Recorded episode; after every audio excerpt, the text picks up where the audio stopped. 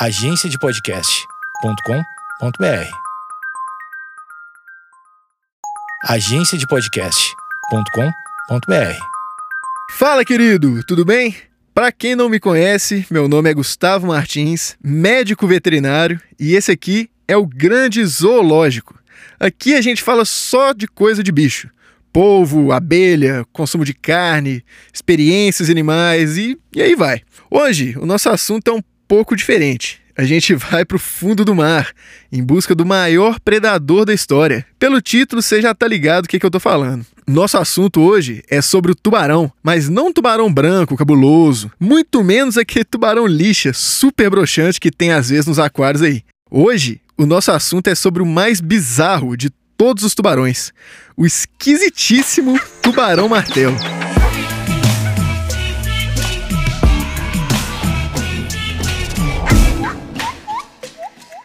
Quando a gente fala de tubarão, qual que é a primeira coisa que vem na sua cabeça? Assassinato? Medo? Terror?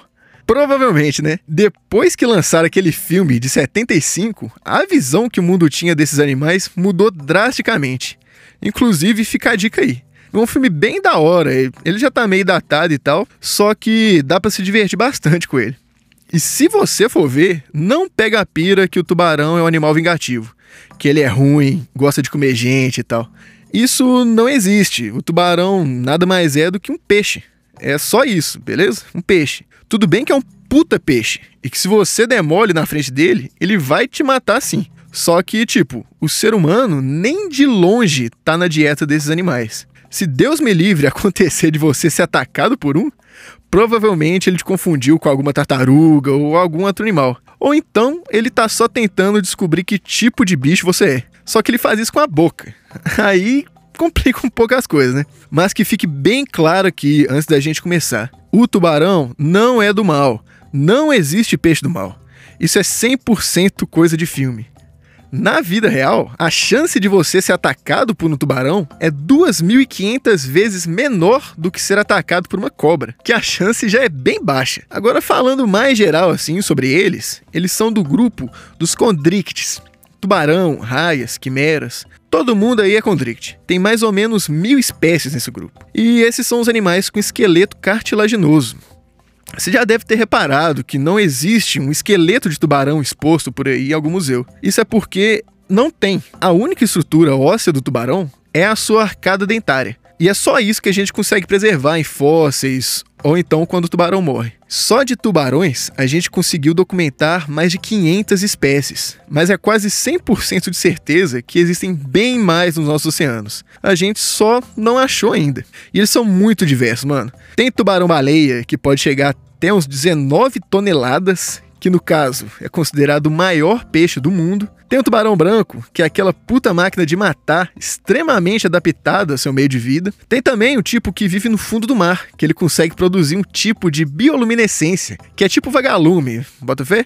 Ele emite a luz do próprio corpo. Mas, na minha humilde opinião, o mais bizarro de todos é o tubarão martelo. Que bicho esquisito. Se por algum milagre você nunca viu um, pesquisa aí no Google. Puta bicho estranho.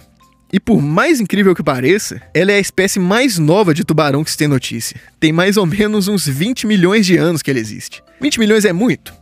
Depende. Tipo, os tubarões estão nos mares há pelo menos 370 milhões de anos. 20 milhões não é lá grandes coisas se a gente for tomar isso como parâmetro, né?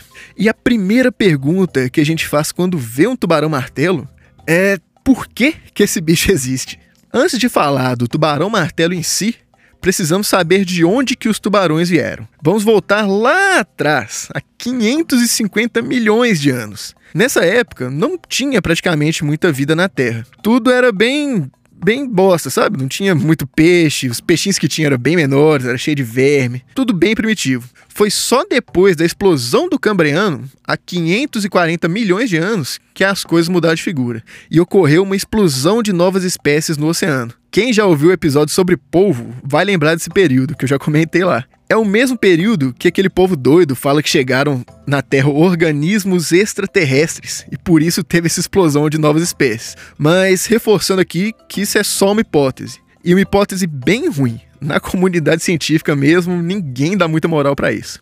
Mas foi só há 370 milhões de anos que surgiram os nossos primeiros tubarões, que geralmente não fugia muito do que a gente tem hoje, com algumas exceções. Por exemplo, uma espécie que tinha mandíbula estilo uma serra circular. Sabe essa serra de cortar madeira mesmo? Esse sim é um bicho que dá para comparar a estranheza com o tubarão martelo. Mas aí vai da minha opinião, né? Eu acho que ele é um pouco mais estranho. Mas tem gente que acha que o tubarão martelo é o mais estranho de todos os tempos. Mas vamos focar aqui nele. O que eles comem, onde vivem, como se reproduzem e por que que ele é assim.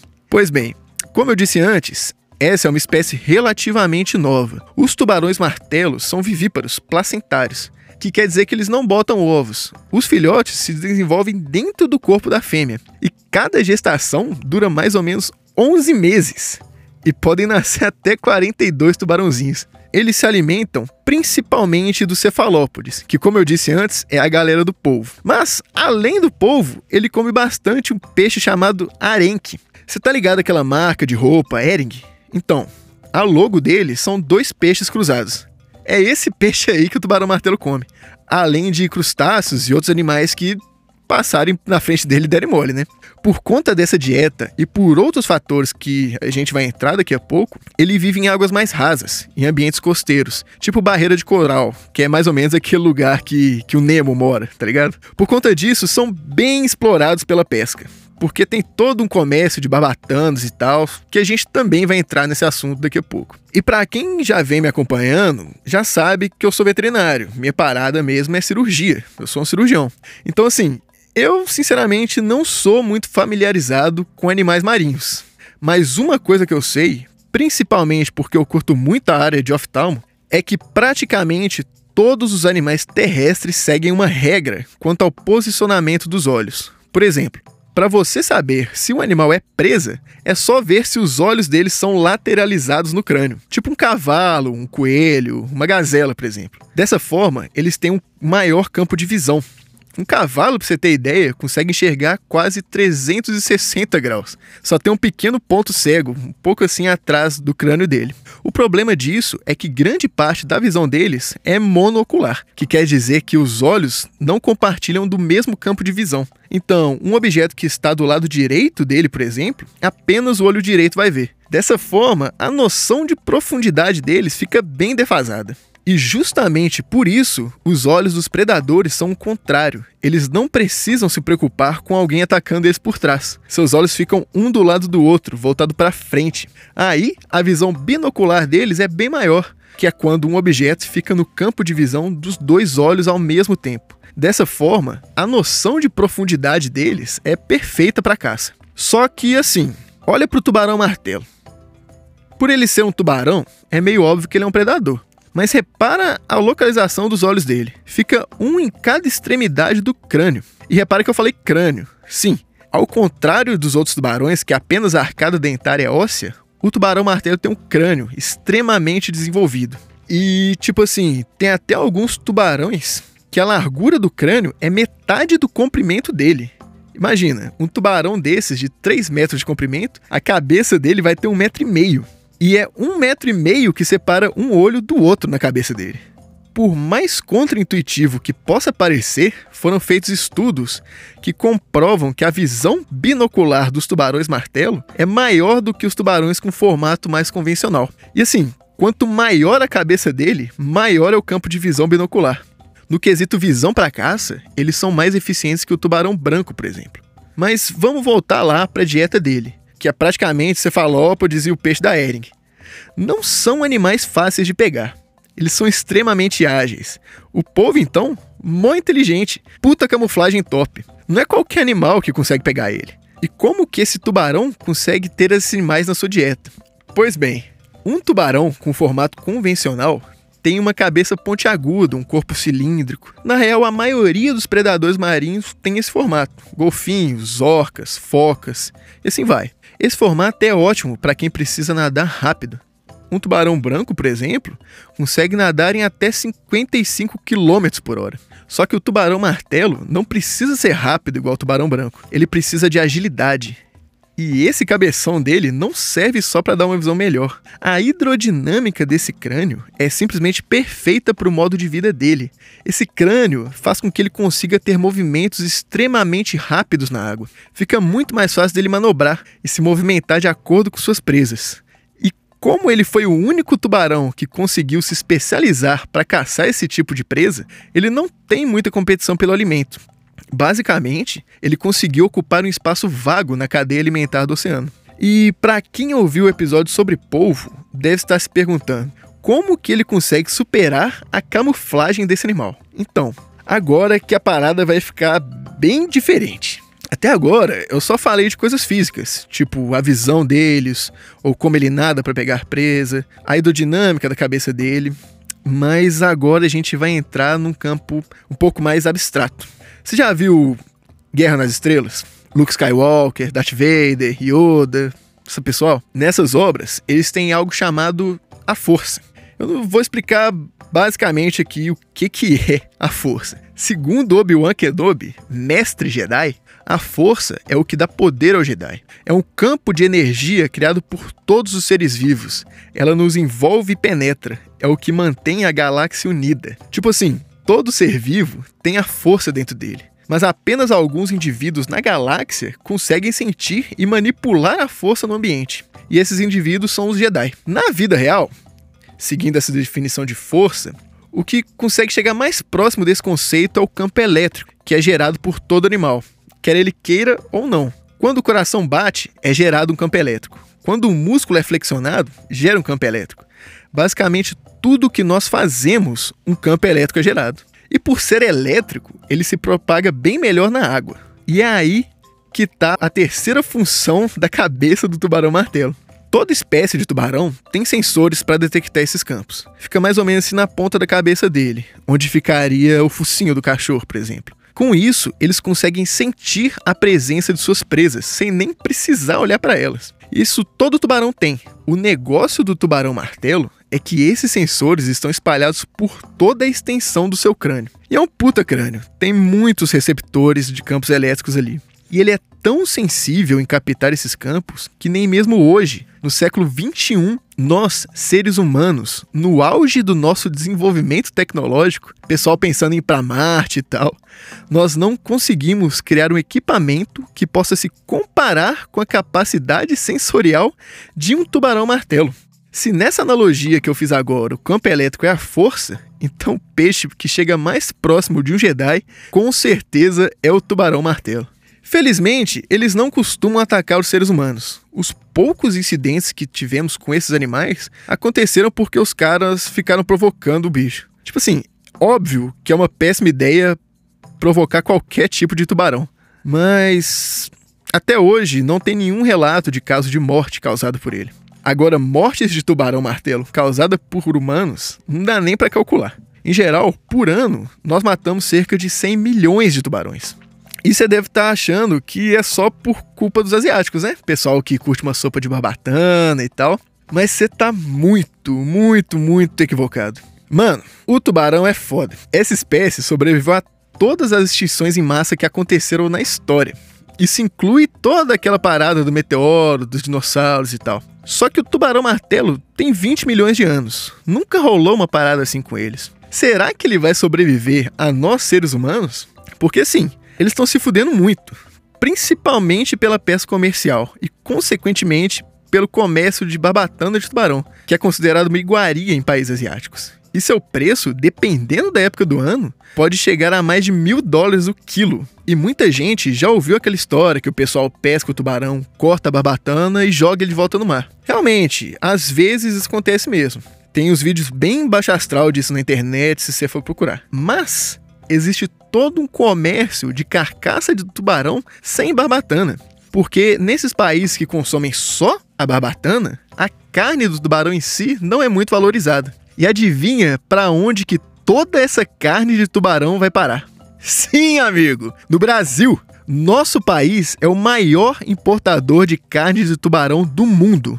Brasil é várzea, né? Você já tá ligado nisso. Aqui, tubarões são protegidos, não podem nem ser comercializados por pescadores ou por pequenos empresários locais. Só que assim, eles podem ser importados sem qualquer restrição por grandes empresas. E foda-se, é isso aí mesmo. Muita gente come tubarão e nem sabe. Por exemplo, você já comeu cação, carne de cação em algum restaurante? Pois é, não existe um peixe chamado cação. Isso é um termo genérico para qualquer tipo de tubarão. E tipo assim, foda-se qual tubarão que é. Tudo é cação. Você pode ir no restaurante comer um tubarão martelo ou então um tubarão tigre, sei lá. Você nunca vai saber. O nome é tudo cação. E você pode pensar também que porque é peixe, deve ser saudável, né? Mas você errou de novo. Para você entender isso, eu preciso te explicar o que, que é a bioacumulação. Talvez você já tenha ouvido esse termo na escola, mas eu vou te explicar por meio de um exemplo. Tipo assim, o mar tá bem, bem poluído, né? Isso todo mundo sabe, seja por lixo, rede de pesca, plástico, petróleo. Tá ficando um caos lá. Com isso, as algas e fitoplânctons, consequentemente, vão se contaminar com elementos tóxicos no ambiente. O peixe que vai comer eles também vai se contaminar, só que mais, porque ele não vai comer só uma plantinha, ele vai comer um monte de fitoplâncton, vai comer um monte de alga. Agora, o peixe que vai comer esse peixe que já está muito contaminado, vai se contaminar mais ainda, porque ele vai comer vários peixes menores que, por sua vez, já comeram várias algas ou fitoplânctons, tudo contaminado. Agora, imagina um tubarão, predador de topo de cadeia, a quantidade de toxicidade que vai chegar nele. Essa que é a bioacumulação. E comer a carne desse predador a longo prazo pode gerar até danos cerebrais. Para você ter ideia, a Agência Federal Americana que regula alimentos já proibiu a carne de tubarão para grávidas e crianças. Então, assim, se você tem costume de comer carne de cação, fique esperto nisso aí. Procura um nutricionista, um nutrólogo, sei lá, dá seus pulos porque vai dar merda. Mas sobre o tubarão martelo mesmo, tá acabando. Eu, pessoalmente, acho que ainda em vida vou ver o tubarão martelo ser extinto. Para você ter uma noção, nos últimos anos, nos oceanos Atlântico, Pacífico e Índico, nos locais onde esses animais habitavam, meio que já era. Tem lugar que 99% dos indivíduos dessa espécie já desapareceram. E tipo, tudo por nossa causa, por conta da pesca, sabe? E, to e de todas as espécies de tubarão, nosso querido tubarão martelo é o que mais se fudeu. Outro dado é que de 1986 até 2003, 90% desses animais morreram. Isso em 2003. Imagina como é que deve estar agora. E o que, que a gente, cidadão médio, pode fazer para impedir isso? Na minha opinião, sinceramente, nada. A gente tá de mão atada. O pessoal da Ásia não vai parar de comer barbatana. A pesca industrial não vai parar. O consumo de carne de tubarão não vai diminuir. E a poluição dos oceanos, então, não vai diminuir tão cedo. E não importa o que a gente faça para mudar isso. Querendo ou não, a preservação de uma espécie de tubarão nem de longe é prioridade para o governo dos países. E isso é muito triste, porque há quem diga que o planeta Terra está passando por um novo processo de extinção em massa. Só que dessa vez, somos nós humanos que estamos causando isso. Foi mal fechar assim nesse baixo astral total, mas eu também não vou ficar mentindo aqui para ficar bonito, sabe? É minha opinião. E, sinceramente, eu espero estar muito errado sobre isso. É isso então, amigos. Muito obrigado por ouvirem até aqui. O meu Instagram Todas as minhas redes vão estar aí listadas na descrição e tá tudo de porta aberta para todo mundo. Sugestão, crítica, correção, pode mandar lá que eu vou responder todo mundo com muito carinho e atenção. Beleza? Muito obrigado. Valeu. Bom dia, boa tarde e boa noite. Tamo junto.